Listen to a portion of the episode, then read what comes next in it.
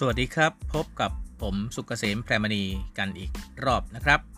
วันนี้จะนำเสนอ ธรรมะให้ฟังนะครับ ท่านตรัสว่า ใจเป็นผู้นำทุกสิ่งทุกอย่าง ใจเป็นใหญ่ทุกอย่างสำเร็จได้ด้วยใจ ถ้าใจของเรามีใจชั่วเสียแล้ว จะพูดจะทำก็พลอยชั่วไปด้วย เพราะการพูดชั่วการทำชั่วนั้น ความทุกข์ย่อมตอบสนองเขา เหมือนดังกับล้อหมุนตามรอยเท้าโคฉะนั้นครับ ก็ท่านทั้งหลาย มีใจเนี่ยเป็นใหญ่ ผมก็มีใจเป็นใหญ่ ถ้าใจผมชั่ว ผมก็จะได้รับผลตามสนองตามจิตใจ เช่นกันครับ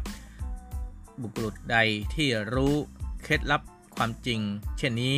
เขาย่อมทำจิตใจของเขา ไม่ให้ไหลไปกับความชั่ว และนี่คือ